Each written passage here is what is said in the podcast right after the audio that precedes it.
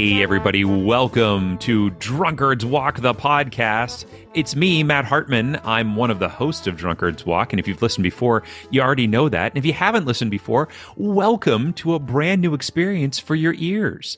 This is a chance for you to hear a podcast all about traveling from one page on Wikipedia to another page on Wikipedia. But I'll get into that later. You see, now I have to get to the part where I introduce my co-host. That's right. I'm trying to build the anticipation here because I do have a co-host. It's the same co-host that I have every week. And if you've never listened before, you probably don't know who that is. But if you have, you already know that it's Jethro Nolan. Wow. What an explosion of anticipation for people. I left you speechless. Yeah, you did. Yeah, I'm stumbling over. Even I was surprised that I was introduced. I was like, he's building up to something. It must be magical. And then I was slightly disappointed to find out that it was me. Oh gosh, yes. Sorry, yeah. A little anticlimactic. I apologize about that. It really is. It really is, especially for first-time listeners who don't know who the fuck I am. So that's right. That's right. Well, sorry about that. Yeah. Or perhaps they do know you, but from some other thing, some other place. Perhaps they've heard your name, but they've never seen your face. Like they also can't now. Yeah, possibly. But I mean, really, Drunkard's Walk is the pinnacle of my fame.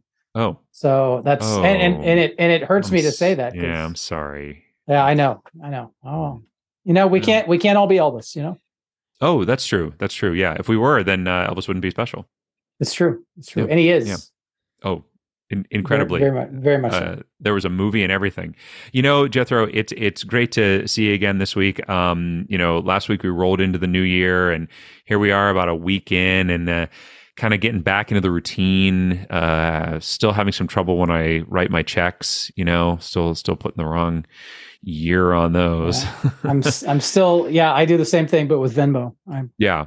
Well, most of my checks are from 1995. So that's the biggest issue I have is that I'm writing them in 2023. But yeah, it's great to see you again, buddy. And, I'm excited to once again, stumble through Wikipedia. I started to explain it earlier.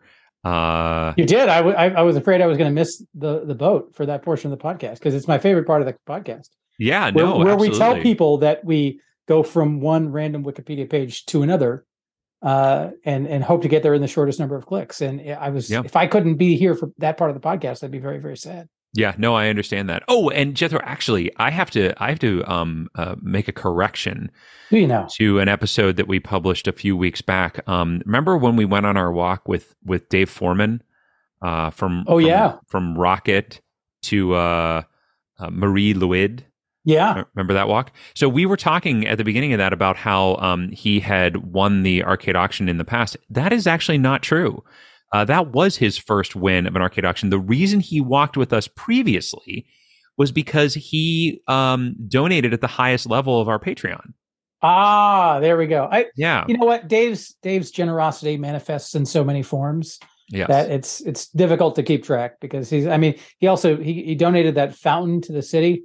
Right. That was huge with all the horses and everything. Like he's a known philanthropist in the Pittsburgh podcasting community, and we're for sure a welcome recipient of his beneficence. But it's hard to keep track of the many ways that Dave Foreman's majesty manifests. Yeah, it's very difficult to keep it all straight. But I did want to apologize to our listeners for that. I want to apologize to Dave for that messing up. And if anybody, you know, I'm sure there were a lot of people listening to that episode screaming and yelling at their phone, I guess that's what most people listen on. Maybe a computer. I don't know if you're at work listening to this, but yeah. So there it is.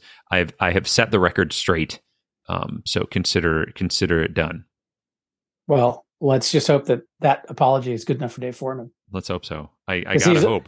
He also bears a violent grudge. That's true. That's true. As giving as he is also very withholding. Sometimes you'll be walking around Pittsburgh and, you know, you'll just pass Dave Foreman on the street and he'll be holding like a knife in a raccoon's paw. Yep. And he'll be covered in blood and he'll just shout the name of his enemy. And then you just get out of the way at that point because gosh, I can't even count the number of times that I've seen that. But I mean, but it all makes sense. You know what I mean? Oh, it's not senseless violence. No. It's very sensible violence. Reason behind it. That's why not guilty every single time. He's always acquitted. Every single time. The jury's like, yeah, well, you know, it sounded crazy going in, but Dave Foreman. That's right.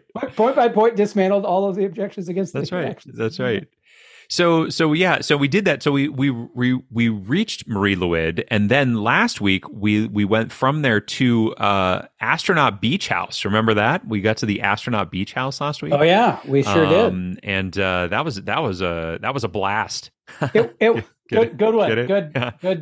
was out of this world. No, keep going. Yeah, it's a whole episode. It was NASA. Matt, I have, and forgive me for interrupting what I'm sure was going to be a solid hour and a half. There was more. I had a lot of dad jokes around rocketry. Yeah. We have our starting point, but we don't have an ending point, and I'm despondent because I don't think we're going to have a place to go on the podcast, and it's just going to be another hour and a half of your rocket humor. Jethro, I am not worried at all, and I'll tell you why. Because I have with me today, in my pocket right here, my good friend, Steve Heaton. Hey, Steve, how's it going? Hey, what's going on, man? Let me out of this pocket. Why am Come here. There you go. Oh, there you go. Hey. Yeah. Hey. Sit up here on the desk. There you go, buddy. What's up, guys? How are you? Hello, Steve. Doing great. Hey, Jethro. There's a bit of a forced perspective thing. I'm trying to figure out if Steve is very tiny or if your pocket's very big. Both. I'm in the back of Matt's room, so it's like a forced. There you go. I gotcha. We also painted the lines, so it just appears, and as you walk closer, it's the old Hagrid and Harry Potter phenomenon. I get. Yeah, I mean, it seems like way too much effort for a non-visual podcast, but I know. I'm happy to help. I mean, if nothing, we are known for unnecessary effort that does not produce results in the actual end program. Right. That's actually the definition of a podcast, I think. Exactly. Steve, thanks so much for joining us today. We really appreciate you being here. Now, again, I'm not going to surprise anybody when I tell them that I met Steve doing improv. Yeah, I know. It's crazy. Seems to be a common thread, yeah. A gasp from the audience. Steve and I met way back in 2002. That's right. I think that was 20. It'll be 21 years this year, I guess. But it was, September, maybe August, July. I don't remember, but it was 2002 that I recall at the Old Vic in Ballston Common Mall. Little comedy sports action, absolutely, man. Yeah, good times, man. Yeah, 20-some years ago. Good God. Yeah, right? Isn't that nuts? Isn't that crazy? Nuts? And I've been in your pocket the whole time, which is insane. That's right. Just thanks for the M&Ms, by the way. They were got me through some hard time. I know. Yeah, and Steve was Steve is currently you're like 25 now, so he was like 5 years old when we met. He was very very young, and but just incredible improviser, incredible performer from day one. Just kind of blew me away with the stuff that he would come up with. So, no, he wasn't really that young, but he was very young. How old were you at that point? When I joined, 18? it was New Year's Eve of going like 2001 into 2002. So I was 17 and I was still going through high school and finishing up there. And then connection to circumstances and people that we know. And ended up auditioning and got in, and it was definitely a life-changing event. So yeah, those were the beginning years of doing it kind of professionally, so to speak. But yeah, the summer, fall that you came on, there was a whole bunch of great people that came on at that time. And you guys definitely kind of were the bigger brothers I never had. So it was a hell of a time to be alive. It was awesome. Well, that's good, because I felt like I was learning from you the whole time. So I know that I was significantly older than you, but you definitely knew the craft way better than I did when I started, for sure.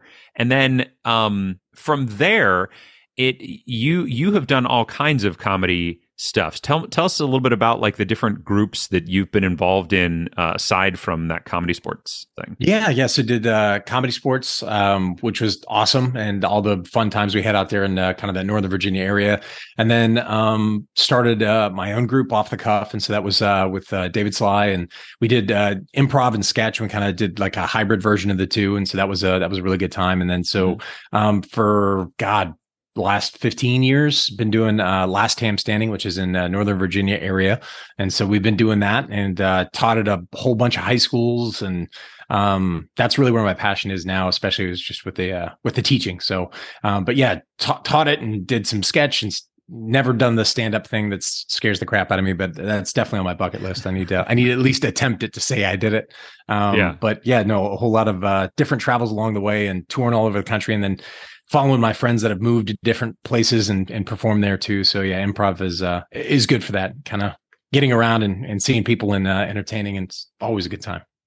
Yeah, for sure. Very nice. Yeah. Very nice indeed.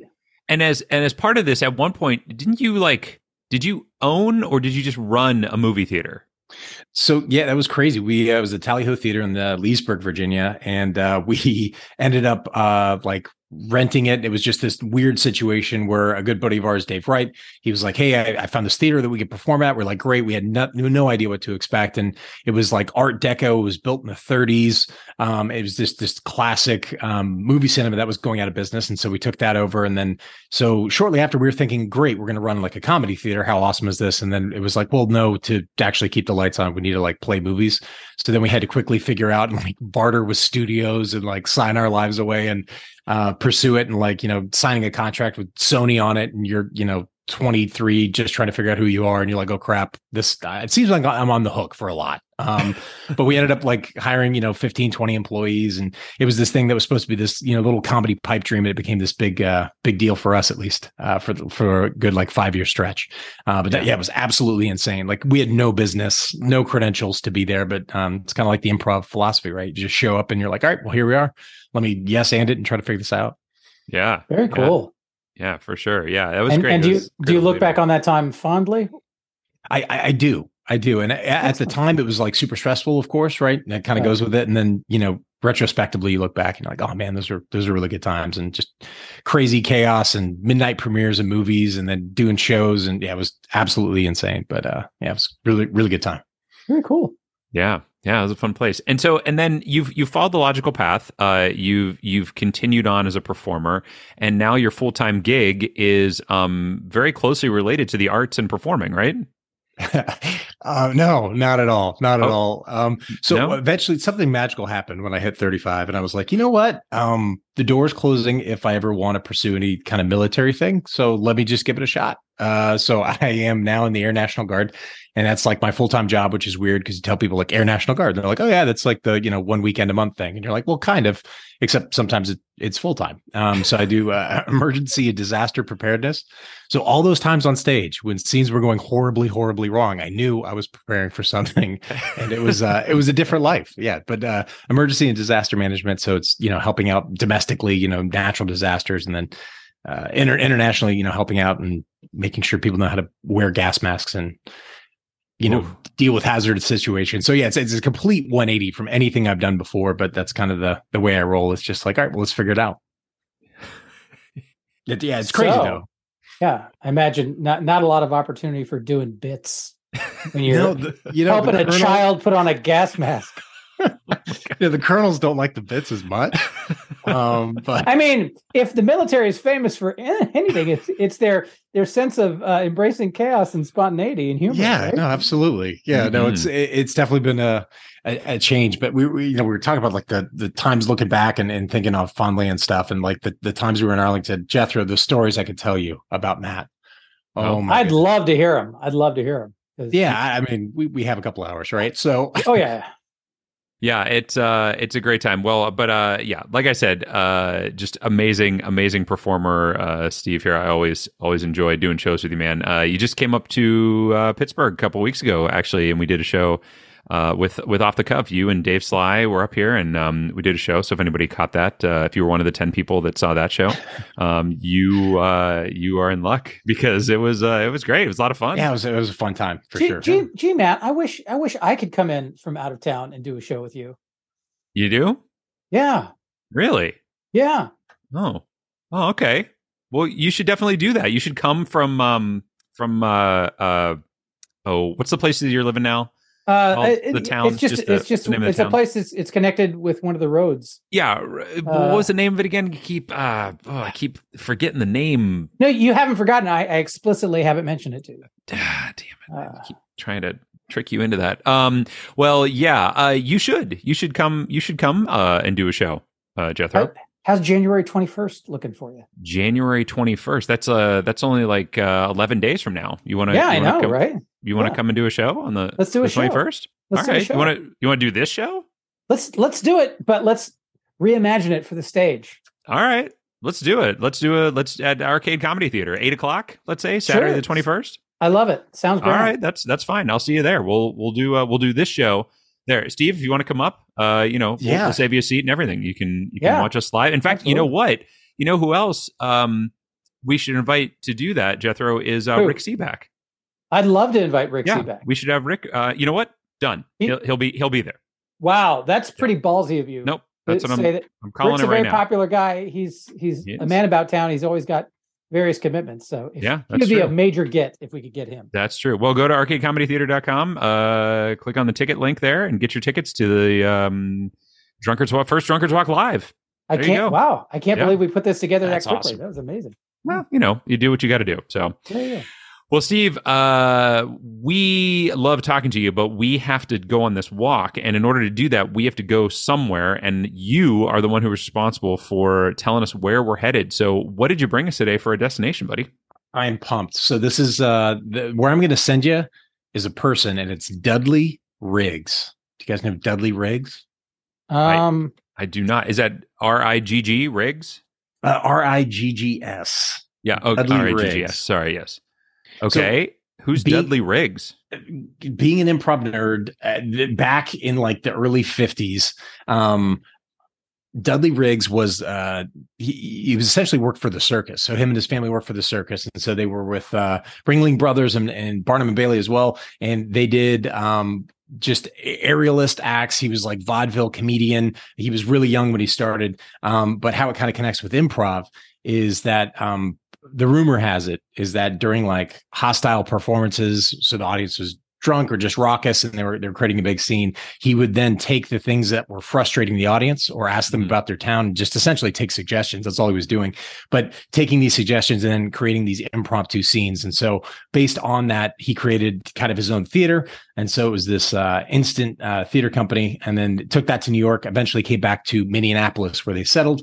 And then that's what formed the Brave New Workshop, which is out in Minneapolis. So kind of a cool story, but a guy kept kind of taking that negative and turning it into a positive. That always resonated with me, but Dudley Riggs is a real cool dude. If you ever have the time to look him up. Very cool. Well, we're going to look him up today. Actually, we're going to hopefully we'll get to the page. Yeah, we'll get to hear a little bit more about. Well, that's awesome. So you said he was around in the 50s. Is that when he first started performing, or is that the 50s or? He was before that. So he was doing the circus stuff. He actually started when he was like 5 years old, and then eventually kind of like stand around, and like his parents would do a whole bunch of aerial acts. And so he kind of spot them and move stuff around, but then eventually, of course, became part of the act. But that was by the early 50s is kind of when he got the comedy thing off the ground. So he's definitely an improv pioneer that not a lot of people know about. Gotcha. Did he, it sounds like he did not go through the traditional Second City root of.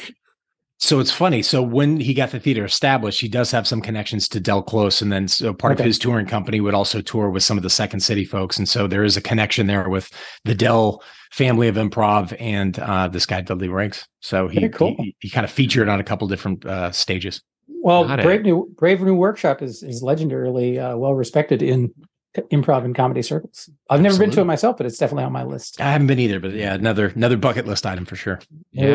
Yeah. I don't know enough. I mean, I know generally history of improv stuff. When did Jethro? You'll know this for sure, and I'm sure Steve, you do too. When did Second City start? When did that all get established? The exact year I'm gonna ish. Late 50s. Okay. Gotcha. Is I believe when they were founded, because I think they just had their like 65th anniversary. Oh, okay. But yeah, it was the Compass Players first, but that was like in the mid 50s, and then eventually Bernie Solins, after he saw that the Compass worked, he founded the Second City thereafter. Yeah, December 16th, 1959. There we go. Oh, wow. So very late 50s. Very only a couple weeks left in the 50s. Yeah. That's right. That? Well, that's awesome. This is a person that I've never heard of before, but clearly is an ancestor of us all in kind of helping develop the form of improv, I'm sure. That's cool. That's cool, man. How did you hear of this person? How are you even familiar with Dudley Riggs? Just doing some research and doing some reading, and then came across it. And I was like, I've never heard of this guy's name. And of course, the Brave New Workshop I've heard of out in Minneapolis, but I was like, I'd never heard of Dudley Riggs. And then it's kind of like almost like your show, right? It's like the more you dig in, the more you discover. You're like, holy crap! So yeah, this guy's definitely played a big role in improv. So very cool. Yeah, well, that's awesome, man. Well, thank you so much for this. Absolutely. Thank you. This topic. We're going to try to get there from Astronaut Beach House, which I haven't looked at again, but as I recall, does not have a lot of links out of it. So it will be a little bit of a challenge, but we will do it. We promise you, we will find our way there. But again, thanks so much. And thanks for being on. And hopefully we'll have you back up here in Pittsburgh again, do some more performing. Hopefully I'll come back down and do some more shows with you guys. Steve, it's always a pleasure to see you, man. Hey, thank you guys so much. Good luck. Cheers. Thanks. Take care. All right, Jethro. So it is Astronaut Beach House to Dudley Riggs. But before we go, we've got to make some predictions, and I don't know about you, but I'm having a little drink tonight. So talk a little bit about that.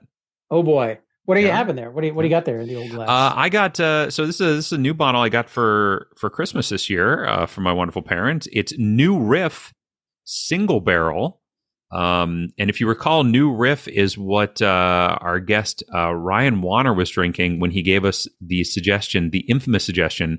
Of Postmodern Jukebox. Yes. Our white whale.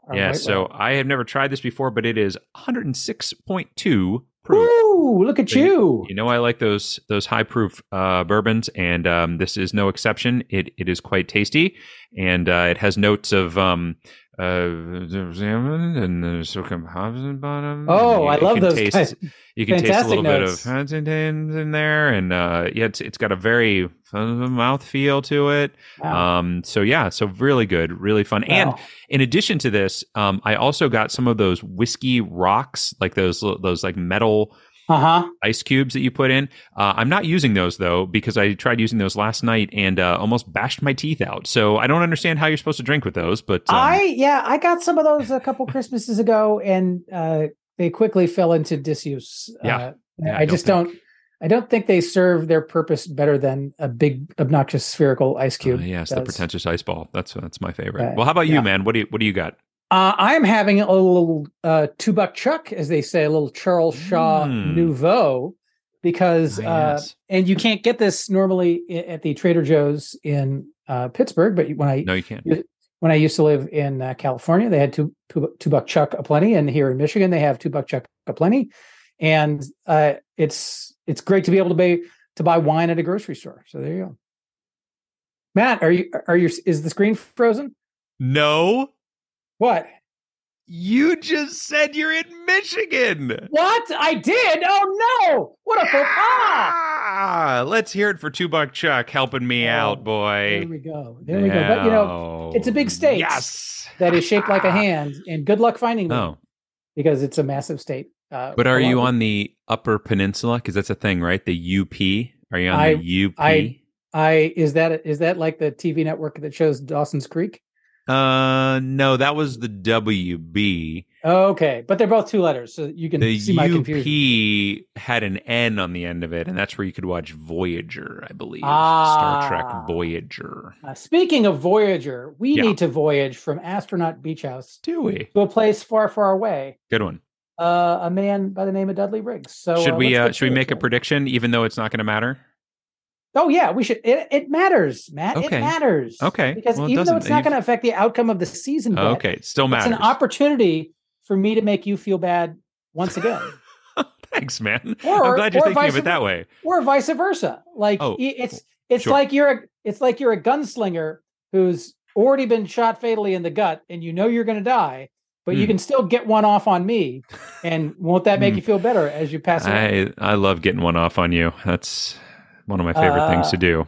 I'm going to not touch that. Getting one off on Jethro. All right. Yes, sir. So the Astronaut Beach House. Yes. Astronaut Beach House is incredibly small. Incredibly. Yeah. I hadn't even looked back at it, and I'm looking at it now, and there are 8 links out of here. All right. So let's just go through them one by one. All right. So Cape Canaveral, Florida is the first link. That's out because it's geographic, right? Oh, okay. Gosh, I thought it was Cape Canaveral was one link and Florida was another. So it's really only seven, but yeah. Okay. So yeah, we don't want to go through geography. Yeah. NASA is one, but again, we got here and we got to rockets through NASA. So going through NASA feels like treading the same water, and we owe more to the listener, I think. Well, we did not actually go through NASA. Let's be clear. Okay, but the same idea. Things that were connected to NASA. We went through the Kennedy Space Center. We went through the space shuttle program. So the Kennedy Space Center is another link. So that's out. Yep, and it's purple because we went through it coming here. We did. Eminent Domain is listed. Yes. Which, who knows, maybe when the Brave New Workshop was founded, the city of Minneapolis used eminent domain to seize some of the land. Possibly, but that only happens for sports stadiums. I'm sorry. Yeah, they don't build improv theaters the same way. I don't think it would be on a page about eminent domain either, if that was the case. Fair enough. Yeah. So astronauts is listed here. Astronauts famously not improvisers because astronauts have skills that are in demand in the job market. Sure. Yeah. And then we've got 40 and 41, which are both launch pads the Cape Canaveral complex. So those don't seem to be particularly of use to us. Nope. And that's it. So that's it. Those are all the links. That's all the links. Of that modest hodgepodge. Yep. What do you like? Astronauts. Why do you like astronauts? Well, I'll tell you, Jethro, astronauts here refers to people. So they are people, much like Dudley Riggs was a person. And my feeling is that if we go from a profession of some kind, perhaps we will be able to get into other professions. Also, I think that astronauts is going to be a fairly large page. Eminent domain might be as well, but astronauts to me just feels like a little more fun than eminent domain. So that's where I'm going with it. What you don't want to look at the seizure of privately held land by the government? I mean, I'm not saying I never want to look at it. I'm just saying that right now, it's just not, tickling my fancy. Yeah. I mean, but to me, it feels like it's casting a wider net than astronauts is. Oh, really? You think so? Yeah. Because eminent domain gets invoked. There's a case law history. There's a history behind it. There's examples of its usage for various things, which... So you hope, anyway. Well, I think it's likely, but that casts a broader net than astronauts, which is really just here are the few dozen people who've been into space. Yeah, well, I mean, but astronauts, if we do start getting into specific examples, there have been a lot of astronauts that have been involved in pop culture and on television shows and featured in different things because they were popular at particular times. And so I think that we can get from astronauts into something like comedy and comedy performance and improv easier than we can get into it through eminent domain. I don't know. No. I don't know. It seems like a very narrow exit for us. All right. Well, if you really feel that eminent domain is a better path, I will follow it. But I do not think it is as much fun. I will say they're both shitty paths. So for sure, I freely confess to that. Yeah. But given the amount of astronaut and space exploration stuff we've done over the last few weeks, I feel like getting away from that is more varied. I'm thinking about your binge listener here, Matt. Sure, the person who just got out of prison and who's like, I got to catch up. Just got out. Why were they listening while they were in prison? What was because it's a prison and you don't have freedom of podcast listening as much. Yeah. So Dave Foreman, I should admit that on a couple of those times where he went screaming through the streets holding a raccoon's paw, he didn't get convicted of assault or murder, but he got some minor weapons charges, and he's done a stint or two. A stint, indeed, in some of the local prisons, but not going to keep him. So look, eminent domain. Then you say, I like your argument about the fact that we've done a lot with the space program. So I'm happy to follow eminent domain, which takes us actually to eminent domain in the United States. Oh boy, that's a problem. In case that's a problem, now you know about it, and not a super long page, I will say. It is not, but there are some examples on here, so that's good. Indeed, here we go. I see Centralia, Pennsylvania on here, which of course is geographical, so I wouldn't spend too much time even looking at it, but it is on here. I see Thomas Jefferson. Do you? I see. I do. Under the history, he favored eliminating all remnants of feudalism and strove for alloidial ownership.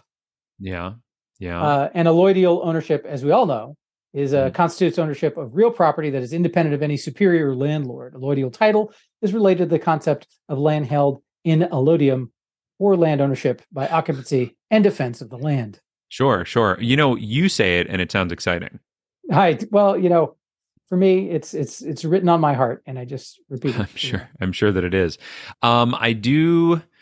There's a lot of links to different amendments in here. And I know we're not going to go through geography, but gosh, there is a Chicago, Burlington, and Quincy Railroad Company versus City of Chicago on here. And Chicago, famously known for its improv. It's true. And I will say, though, that's not going through geography because that is a specific legal case that is referenced in the link. It is, but I think out of that, we would be going through Chicago. Who's to say, Matt? Who's to say? Let's not prejudge what wonderful links we might find on that page. Okay. Well, I'm just saying, fair. Keep it open. Okay. All right. Capital gains tax is on here. Incarcerated, I see on here as well. There we go. President George W. Bush, both of which are linked here due to the Kelo versus New London decision, which was a famous Supreme Court decision that came down about eminent domain. I see some names of some companies in here. You got General Dynamics, Electric Boat is on here. It was a subsidiary of General Dynamics Corporation, and Pfizer is linked on here as well. I wonder if there's a way through something like that. Slums. Wow, the word slum is. Oh God, let's never mind. Let's not go through that. Gosh, I don't. Public use, Bill of Rights, Constitution. None of these are professional sports team, I guess, or just sports team is on here, as is professional sports. Copyrights. Hey, we could get back to copyrights if we wanted to. Yeah, we that's a well-known path that takes us through parody that we know we can go through. Patents, trade secrets is on here. Trade secrets. Oh, I wonder if trade secrets is a way to go. How so?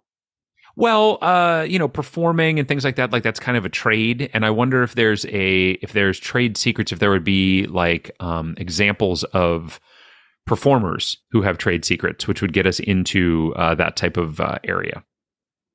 Interesting. What do you think about that? I mean, there's certainly performers with trade secrets, but I mostly think of magicians when I think of that. Okay, so be it. Then let it be a magician that we go through. You know what I mean? Like, I mean, that's somewhat connected to comedy. Vaudeville. Well, it's definitely connected to vaudeville, right? I mean, there's definitely some magicians in the vaudeville acts. We're doing illusions. That's fair. There's a link to the Texas A&M University School of Law, which I did not attend, but shout out to my alma mater, Texas A&M. Yeah, there you go. Hello. So what do you think? What do you like here? Well, I tell you what, George W. Bush was the subject of much comedy. So I do like him. We've been through a lot of presidents, I feel. We have. It's fair. I do like the court case that you mentioned about Chicago, Burlington, and Quincy Railroad Company, the city of Chicago, because Chicago is always a fun place to be.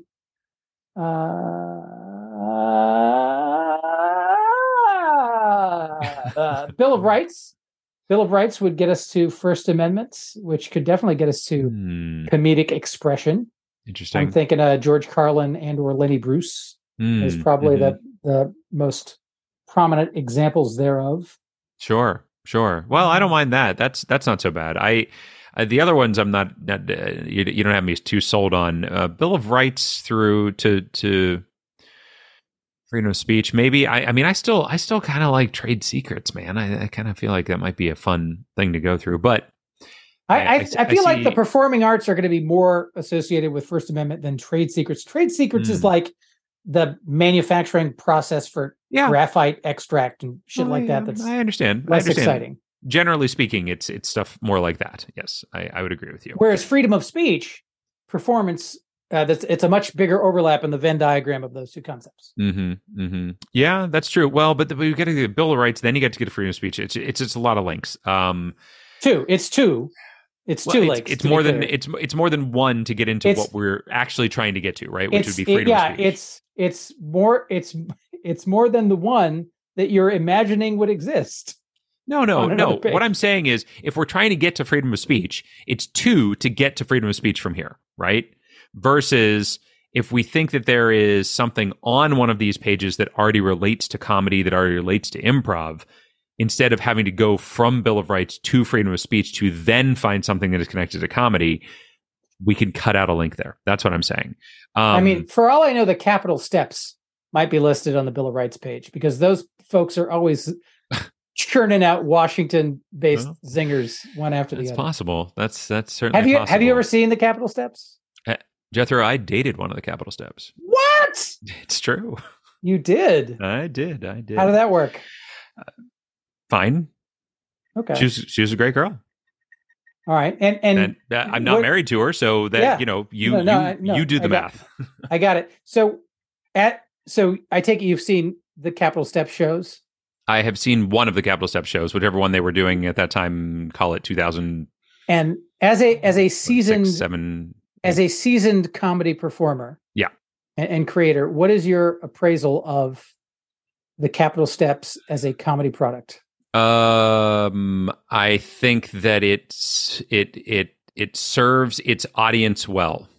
That's a very measured statement. Well, it's true. I mean, there's a certain audience that goes to see the Capitol Steps, and they love it. It feels like it's a corporate show for people in the politics industry. For sure. Where if you were doing a plumber's convention, you'd be talking about sprockets and they'd be going crazy. Yes, it's the same thing for that. Yeah. Well, and anybody that's on a DC tour, right? Yeah. And that is over the age of, say, 50, maybe 55. They're going to get taken to that show, and they are going to. It's going to be a hoot for them because it makes fun of the politicians and all whatever. I mean, I wrote a sketch around that same time that made fun of the Capitol Steps because of that exact same my feeling about it. Was there a group that was the target of your parody that had a name different than the Capitol Steps? I forget what we did. There was, but I can't remember the name of it now. It was a long time ago, man. All right. Well, circle back to me on that. I'll see if I can find it. I'll see if I can track down the sketch and I'll send it to you. Good deal. All right. So we agree. Bill of Rights is the way to go. We don't agree on that, but... Well, we've got to agree. We can't move forward if we don't agree. So I say Bill of Rights. What do you say? You say... Yeah. Trade secrets? I'm just making sure. Well, So for a second, I was going to try to suggest the California Supreme Court, hoping that there were entertainment cases that would have gone through there that could have gotten us in to that thing.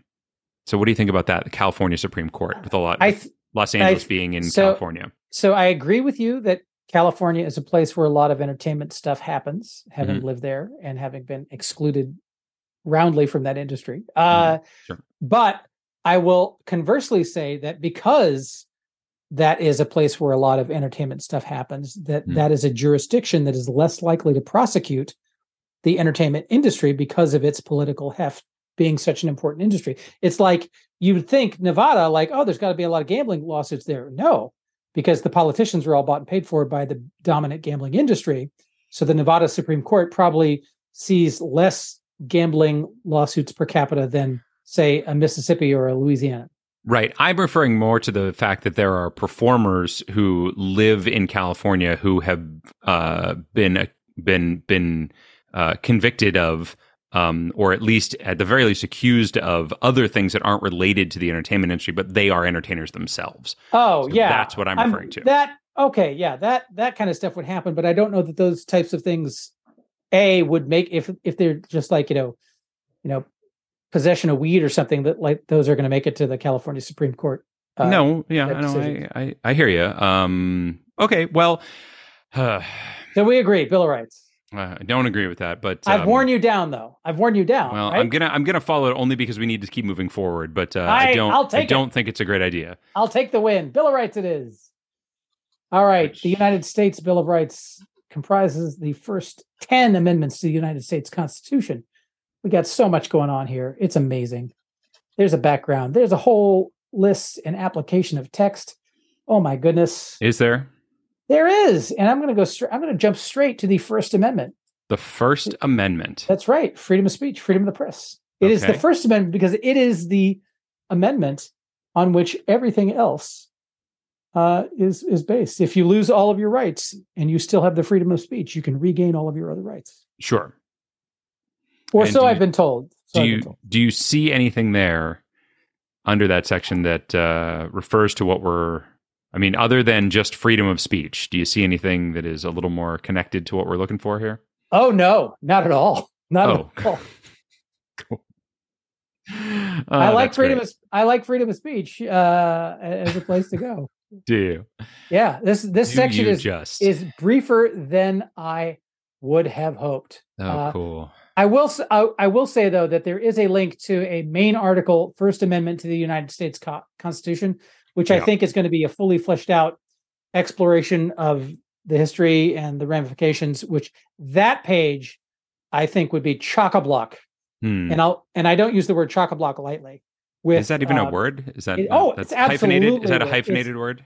Oh, I never hyphenate it. Okay. We've got a hyphen shortage here in Michigan, so I keep those for when I need them. It must be so freeing for you to now be able to say that you're in Michigan. It is. It's been hell on me not being able to shout it from the rooftops. I bet. But you still don't know what city. So there we go. Oh, there's only one there, isn't there? No, there's Michigan. At least three cities. Okay. Detroit, Little Detroit, and Detroit City. Detroit Rock City. That's one of them. I know that. That is a phrase. So I am seeing a lot of geography on this page. We could get into probably at least Minnesota, if not Minneapolis, from here. Yeah. Oh, there's Minnesota. Yeah, there's Near versus Minnesota. There's another court case for you, which you seemed to like that idea last time. So you want to go through a court case? There's a Minnesota one now. Is there now? Yeah. I mean, you were strong when I was weak, Matt. You were strong in pushing back against it because we knew that we would sully ourselves. Yeah, getting out of it would be the problem, right? That's the issue. Yeah. Yeah. So I like First Amendment to the United States Constitution as our link. And it feels like we're just going from one. I guess right now we're in the Bill of Rights, huh? We're not really in the First Amendment. Correct. I see Griswold. Oh no, it's Griswold versus Connecticut. I thought maybe we had a connection to a comedy movie there for a second. That's right. Did Clark Griswold sue to have his movie released in Connecticut? Is that what? That's what I was hoping for. We hold these truths. What's that? A celebration of the 150th anniversary of the United States Bill of Rights was an hour-long radio program that explored American values and aired live on December 15th, 1941. Hey, this is a radio program. I kind of like that. Getting into entertainment from there. Do you now? I kind of, yeah. How about the National Archives building? That's gotta have some archives of comedy. Ugh. No, yeah, you didn't follow. Nope, not with me. Okay. No. I'm sorry, I was looking at the page trying to find. Library of Congress is not here anywhere, is it? I guess it probably wouldn't be. Why did Dudley Riggs have a comedy album in the Library of Congress? Well, I mean, Library of Congress has connections to all kinds of, performers and recordings and things like that. So, I think that there's a path through that for sure. If you happen to see that, do you happen to see that anywhere? I mean, there's paths through everything. It's a question of what are we going to do here? There's also exceptions to First Amendment protections. Do you think that there would be anything on there where it was like, for a while they wouldn't let you say certain words on television and things like that? Where is this link to the exceptions? It is under First Amendment. It says these rulings are also defined a series of exceptions to First Amendment protections, and that is linked. I'm not seeing it. Where? Not that much in that section. It's in the. Call it the second real paragraph, not counting the quote that's there. So the one that starts Everson v. Board of Education? Yes, exactly.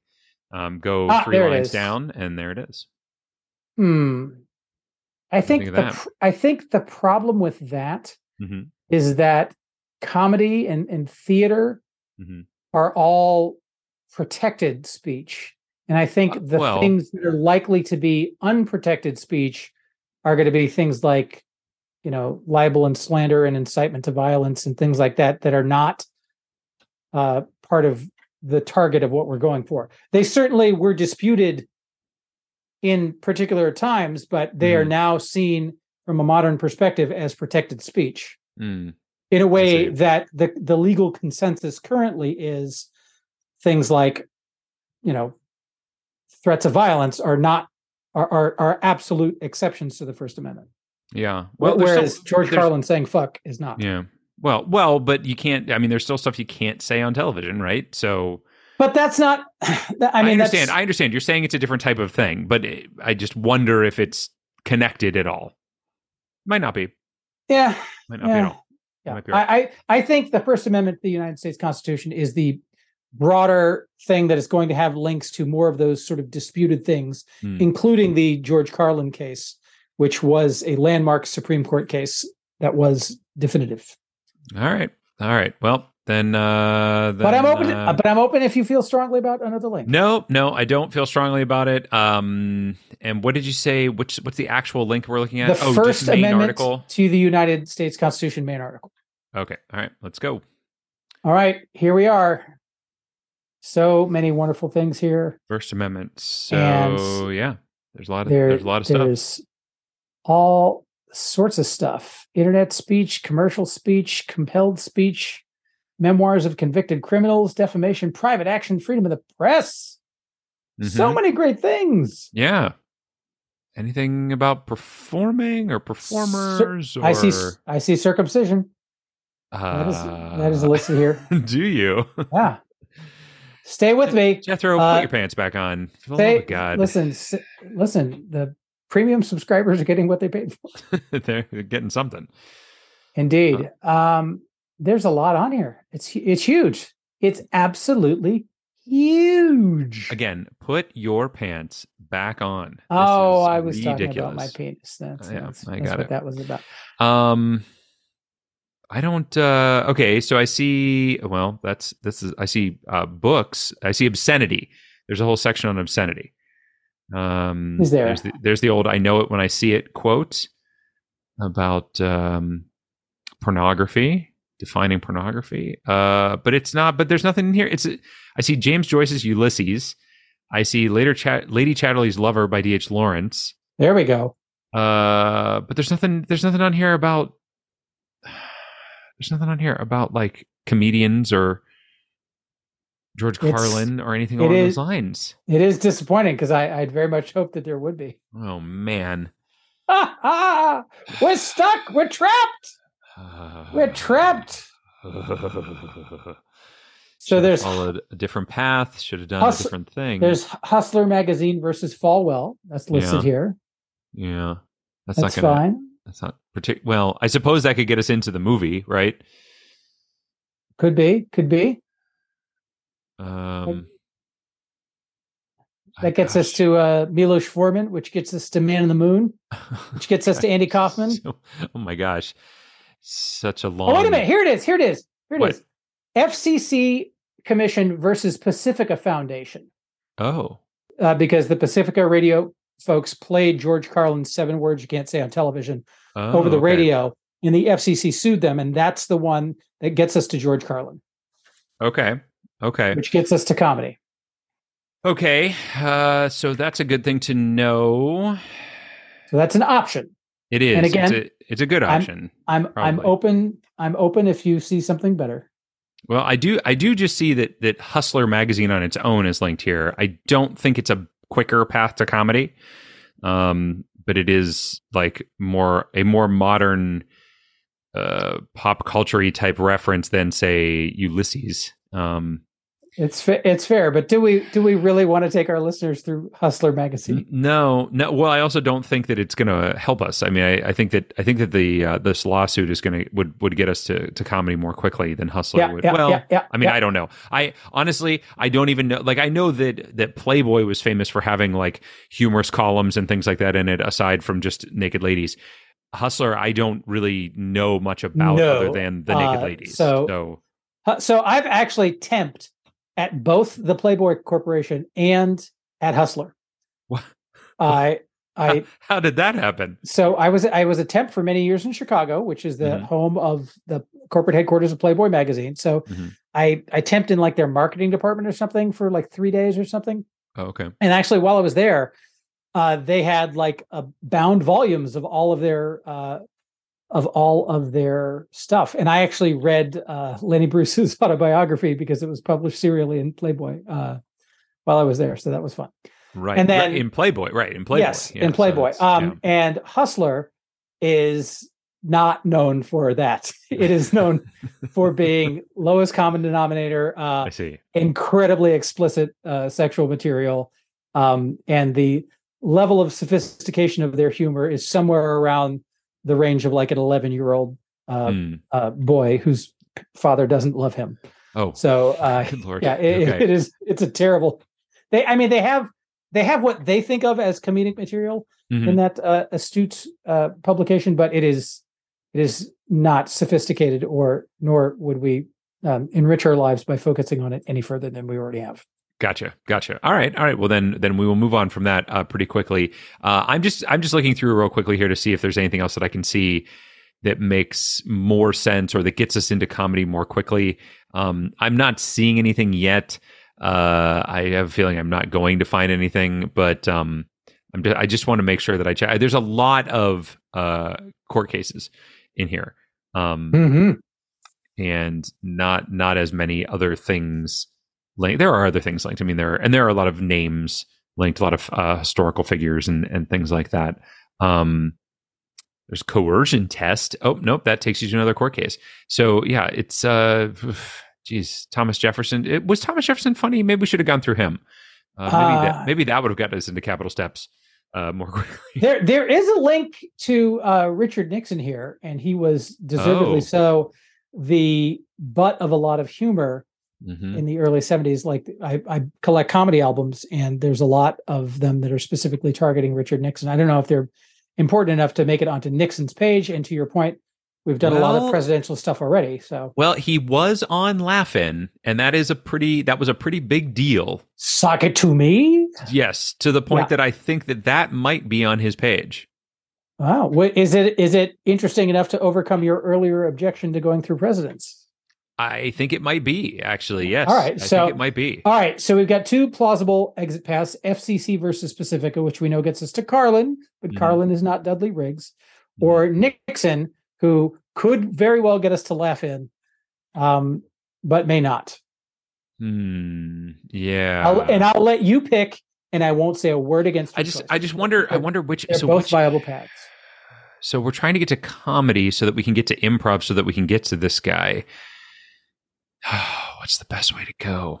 That's a tough call. That is a tough call. Are you leaning one way or the other? I know you're going to let me make the final choice, but are you leaning one way or the other? I mean, I lean to Carlin, but Carlin was also a stand-up, so it's not exactly. And also like the range of comics who took aim at Nixon was very broad. Yeah. So there's probably a higher percentage chance that we get to somebody, because like Carlin might get us to Jack Burns, who was early Second City, or Avery Schreiber was early Second City. Burns was Carlin's comedy duo partner early on before they split up and went their separate ways. But it's a couple of clicks, whereas Nixon might be shorter, because the only comic we're going to get to through FCC versus Pacifica is George Carlin. It's George Carlin for sure. Yeah, Richard Nixon might get us to one or two more. Yeah, I think we give it a try. Where did you see Richard Nixon linked here? So Richard Nixon is linked under the Freedom of the Press section in about the, I want to say third or fourth paragraph down. It's in the section where they're talking about the Pentagon Papers. The Pentagon Papers. Right before they mention the Pentagon Papers, Richard Nixon is, it's just after the New York Times versus the United States, in which the administration of Richard Nixon sought to ban the publication of the Pentagon Papers. Yeah, no, I am definitely not seeing it here. Freedom of speech and of the press, is that the section that you're in? Or is there a different section? That's freedom of the press. Freedom of the press. That's just called freedom of the press. Okay, hold on. So it's under. All right, I'm just going to back up to the top and link down to. Oh wait, it's called freedom of the press. Oh, all the way almost at the bottom. Yeah. I see. Freedom of the speech and the press is the larger section, and it's the subsection of that part that is freedom of the press. Yes, Pentagon Papers, Richard Nixon. There it is. I see it. All right, cool. I am ready to go. All right, Tricky Dick. Let's do it. Richard Nixon. I choose Richard Nixon. And that is not something that's been said for a long time. So let's see what we got here. At long, long last.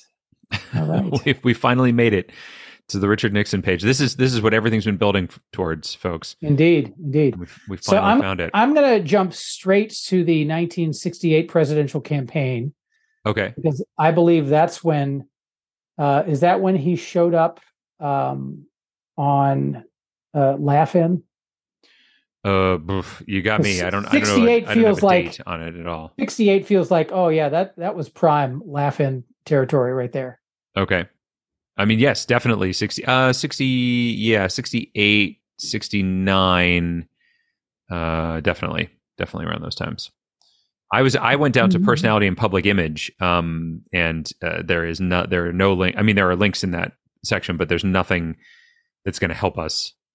Yeah, I'm not saying anything under. Cool. It's almost as if he was a hugely historically consequential individual, and the tiny little barbs thrown at him by comedians were not sufficiently important to merit. Well, there is a whole nother page called "Cultural Depictions of Richard Nixon."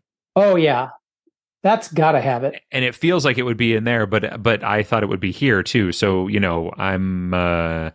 Now I'm a little gun shy. Oh, I hear you. I hear you. So let's see if there's anything else on here. I really thought that the Laugh-In thing would be on here, because that was I guess in my world that was a big deal, but in the real world probably it wasn't as big of a deal as I. Yeah, no, it's almost as if the rest of the world doesn't prioritize comedy to the same degree that we do. It's weird. It's weird. Why wouldn't they? Maybe.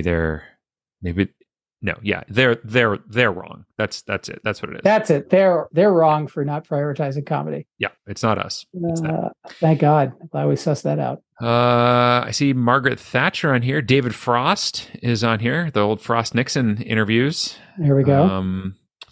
Jimmy Carter. He was a cut up. So maybe we go through Jimmy Carter. Well, CBS is on here. So you could get into CBS and broadcasting if you wanted to. You could get into Nixon, the movie that's on here. Yeah, that was a laugh riot. Yeah. The only person I know for sure that was in that was Anthony Hopkins, because I don't even know who else was in the movie besides him. I know there were a lot of people, but I'm just not sure who. I've actually been to the Richard Nixon Library and Birthplace in Yorba Linda, California. I've been to the Watergate. Look at you. So here we are. We're a bunch of Richard Nixon superfans over here. Clearly. Clearly. I see Ted Kennedy. I see John Kennedy's on here. John F. Kennedy's on here. Oh, that could get us to Von Meter. That could get us to Von Meter. You're absolutely right. In the First Family. That's interesting. But if Laugh-In isn't linked on Nixon's page, Von Meter is probably not going to be linked on Kennedy's page. You think? Oh, wow. There is a link to Hunter S. Thompson, although I don't know that helps us. No, that's again, that could get you into movies. That where did you see this link with portrayals of Nixon in media? It's under the C also. Oh, yeah, right, all the way at the bottom, all the way down there. Washington senators, new federalism. Yep. How about the 1973 oil crisis? Ha! Doesn't that just make you? Boy, I'll tell you, man, this is not great. There's very little on here that is related to comedy in any way. It is so true. Which is a shame true. Because we could have at least known for sure we had a comedian had we gone the other direction. So I apologize to you and to the listeners. Oh wait, I see. Oh, never mind. I saw Impromptu was linked, but it's an impromptu early morning meeting with them, and it's about a meeting that he had with protesters at Kent State University. Yeah. Or no, I'm sorry, at the Lincoln Memorial. They were from Kent State. The B-52s are on here. Oh, no, wait. The B-52 is on here. All right. Ah, yes, that's a very different thing. Air Force One. That's a good movie. So it is. Air Force One. That's not the, it's not the movie that's linked. It's the actual plane. Oh, boy. Hippie counterculture. Well, there you go. You can get through the hippie counterculture. Robert Kennedy, the Tet Offensive, Ronald Reagan. He was an actor. Was he involved? Did Ronald Reagan do any vaudeville? Do you know? I don't think he's quite that old. No, I don't think so either. But he was in, he's in movies in the '50s. So maybe he was, super young vaudeville act or something like that. No, maybe could have been. Nope. No. Not saying it. Nope. Not at all. Okay. Well then, what do you think, man? What do you think is our best bet here? Ugh, CBS? You like CBS? Really I don't like a lot of these. Oh, I don't like a lot of these either. Joseph McCarthy. He's funny in a different way. Indeed, he is. Microfilm is linked on here. I'm trying to find things now that are just like so more general. Hubert Humphrey is linked here. Okay. And you know where he hails from? No, I don't think I do. The great state of Minnesota. I see. Okay. So I'm just saying, if we click on Hubert Humphrey, that gets us, near a place. He probably knew Dudley Riggs for all we know. Not sure if I'm going to go quite that far. I do see that Nixon graduated with a Bachelor of Arts. That's linked, as is The Dark Tower, a mystery drama by George S. Kaufman and Alexander Woolcott, first produced in 1933. So there's a link to that play. Well, what do you think of that? George Kaufman was a playwright of some renown. Yes, for sure. Sure, I like it. Let's do it. I don't know how. I don't know. I don't think it'll be quick. But we know Hubert Humphrey is likely to be geographical. But if you don't want to go Hubert Humphrey, then I'm fine. Well, I just don't. We try to stay away from the geography thing. Give me 1 second here. I'm still looking through the final section here just to make sure. I've gone backwards. And I'm going up through the top here just to make sure there's nothing else better than that. But at least it's a play. At least it gets into. But I don't know. See, the problem is though, we're going to go through that, and it's going to be a little tiny page about that play, right? It's not going to have a whole lot of links out of it. Yeah, it's but we're really either. We're really trying to get to George S. Kaufman. Oh, you think so? Yeah, because he wrote for the Kaufman and Hart . He's a well-known playwright. I don't know The Dark Tower itself, but George S. Kaufman is what we're looking to get to. Yeah. Yeah. I guess that's probably the best. Let's just do it and get it over with. All right. Let's do it. The Dark Tower under early career in marriage. Yeah. Yep. There it is. There it is. Oh, look. Oh my God. It is incredibly short. This is the shortest little page I've ever seen. It's so short. Oh no. But you know who's linked here? Is George S. Kaufman. Well, he is, as are several other people. Mary Alexander Woolcott, Louis Calhern, and Edward G. Robinson. It's so Edward true. G. Robinson. Yeah. The Man with Two Faces. Warner Brothers is linked on here. I mean, there are links here to other entertainment things, but you're saying... George S. Kaufman wrote for the Marx Brothers. So that gets us to comedy. So I'm going to say George S. Kaufman. Don't overthink it. Just go. All right. Let's go. George S. Kaufman. All right. Here we go. Look at that. American playwright, theater director, producer, humorist, And drama critic. Ooh, humorist is linked. Humorist. I do like humor. Fantastic. So this gives us some options here. We get a little breathing room now. Get a little breathing room. Well, I'll be damned. Do you know where George S. Kaufman was born? Minneapolis, Minnesota? No, he was born in Pittsburgh, Pennsylvania. Look at that. Hooray. Well done, Pittsburgh. Well done. Looks like he's got a Broadway debut in 1918 at the Knickerbocker Theater. Ooh, that's exciting. There's a whole lot of plays linked on here. There's Animal Crackers and the Coconuts. There's you're talking about the Marx Brothers. The Marx Brothers are on here. Harpo I Marx, like it all. Groucho like Marx. It Dick Cavett is linked on here. Is he now? Yes, as is Carnegie Hall. So there's all kinds of possibilities here. But which is best? Which will get us into which will get us the closest to improv comedy? I don't know. I don't know. I'm seeing many things here. Yeah, me too. It's very exciting. All of the many things that are here. Yeah, he was a member of the Algonquin Round Table. Which Groucho Marx. It's a very good table to sit at if you want to sit at a table. For sure, especially a round table. Vanity Fair is linked on here. Happy Days is linked on here. Wonder Woman. Very nice. Donald Oliver compiled and edited a collection of Kaufman's humorous pieces. Tony Shalhoub is linked on here. Is he now? Yeah. The Coen brothers are linked on here. Barton Fink. Gosh, well, there's a lot of really good possibilities here, none of which get us, I don't think, directly into improv comedy, but I don't know. What do you think? Do you think humorist is the best way to go? Do you think, I mean, because comedy itself just doesn't seem to be on here unless I'm missing it. Yeah, it's hard because humorist is a different thing than a stage performer. Like you think of humorist, you think of like PJ O'Rourke or somebody like a dry-witted writer and not necessarily a performer.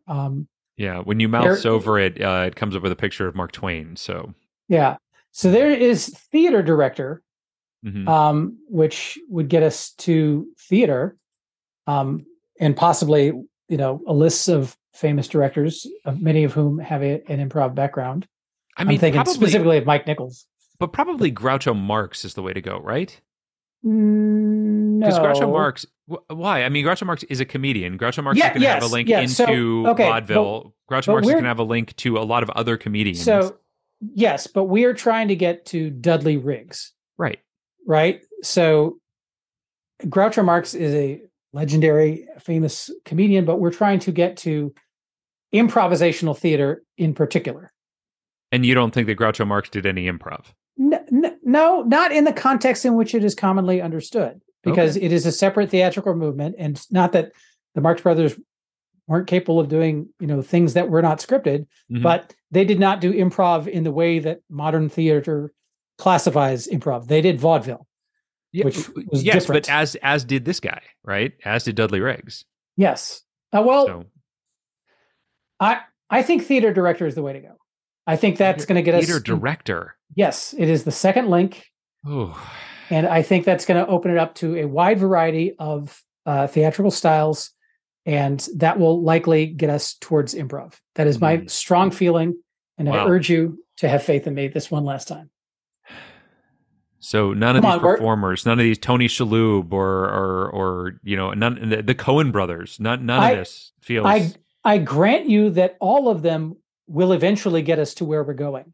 I think that gets us there faster. I think that theater director casts a broader net in the right fishing waters of where we want to go, whereas Tony Shalhoub casts a narrower net in the fishing waters that we're looking at. What about Broadway? No, I think theater director is better. No? Because Broadway is... All right, show me how. All right, theater director, second link at the top of the page.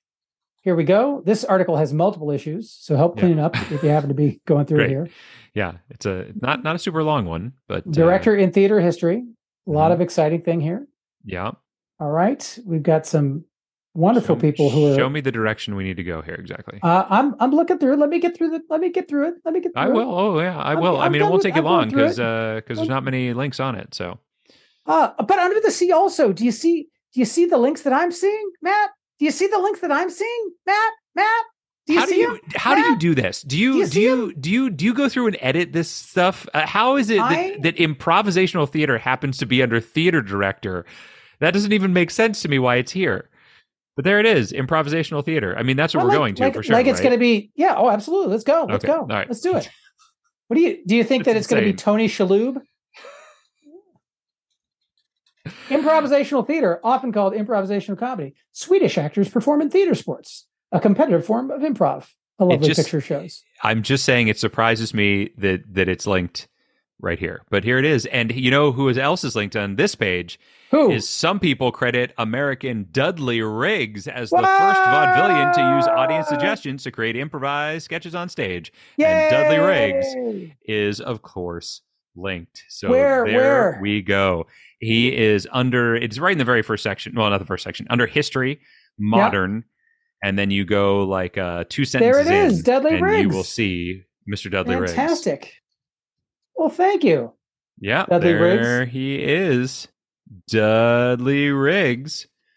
Back again to tell you a little bit about being an improviser. And he is from Little Rock, Arkansas. So I won't read too much about him. Just in case we happen to have guessed the same number, if you guessed the number correctly today, good for you, Jethro. The number was 9. It is our longest walk of the season. I did not guess it correctly. I guessed 7. What did you guess, Matt? Well, I guess 6, Jethro. I guess 6. That's what you get for having faith in us. You drew us out. You drew us out on purpose. You took us in terrible directions purposely to make that a longer walk because you guessed a larger number, didn't you? No. Didn't you? No. Admit it. I'd love to redo the episode, taking all of your suggestions to see how many links it would be. Good, right, should. Next week, yeah. I'm going to give you veto power over every link. I don't want veto power over every link. I'm just saying, I just don't. Well, anyway, I'm going to go back and do this one myself and see how long it takes me because I think some of these Bill of Rights to First Amendments to Nixon. Come on, Nixon. You picked Nixon. I wish that Dudley Riggs had a corporate gig at the Astronaut Beach House and it was a one-click show, but that didn't happen. So he might have. And they just didn't list it on the Wikipedia page. Well, this has been awesome. Our longest walk of the season, not time-wise, but definitely link-wise. And there it is. That's the Astronaut Beach House all the way to Dudley Riggs. And next week, our final episode of the season, Jethro.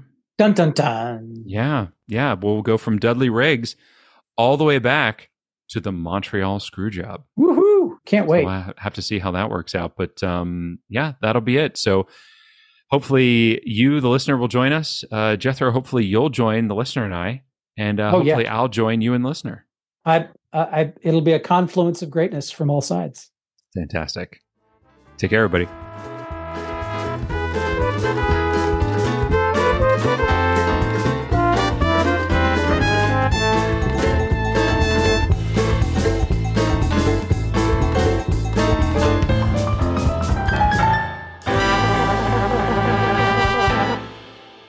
Hey everybody, Matt Hartman here again for Drunkard's Walk. Thanks so much for listening again this week. A big thank you to Jesse L. Lee for our theme music and Nick Carmio for our artwork, of course. And you heard our big announcement. We are going to be doing a Drunkard's Walk live coming up on Saturday, January 21st at 8 p.m. So head on over to arcadecomedytheater.com and you can get your tickets there. You can also get them at the door, I'm assuming. Assuming we don't sell out, which isn't going to happen. So you can get them at the door if you want to, but anyway, we really hope that you'll join us for that. We would love to have you there. We're going to have some special guests on hand as well. And we'd love to see you. And we hope that you would like to be there. So arcadecomedytheater.com to get those tickets if you are living in Pittsburgh. And if you're not, you want to visit Pittsburgh, hey, come on down January is a great time to visit Pittsburgh. It's not super cold or gray or dreary or anything. All right, we'll see you next week, everybody.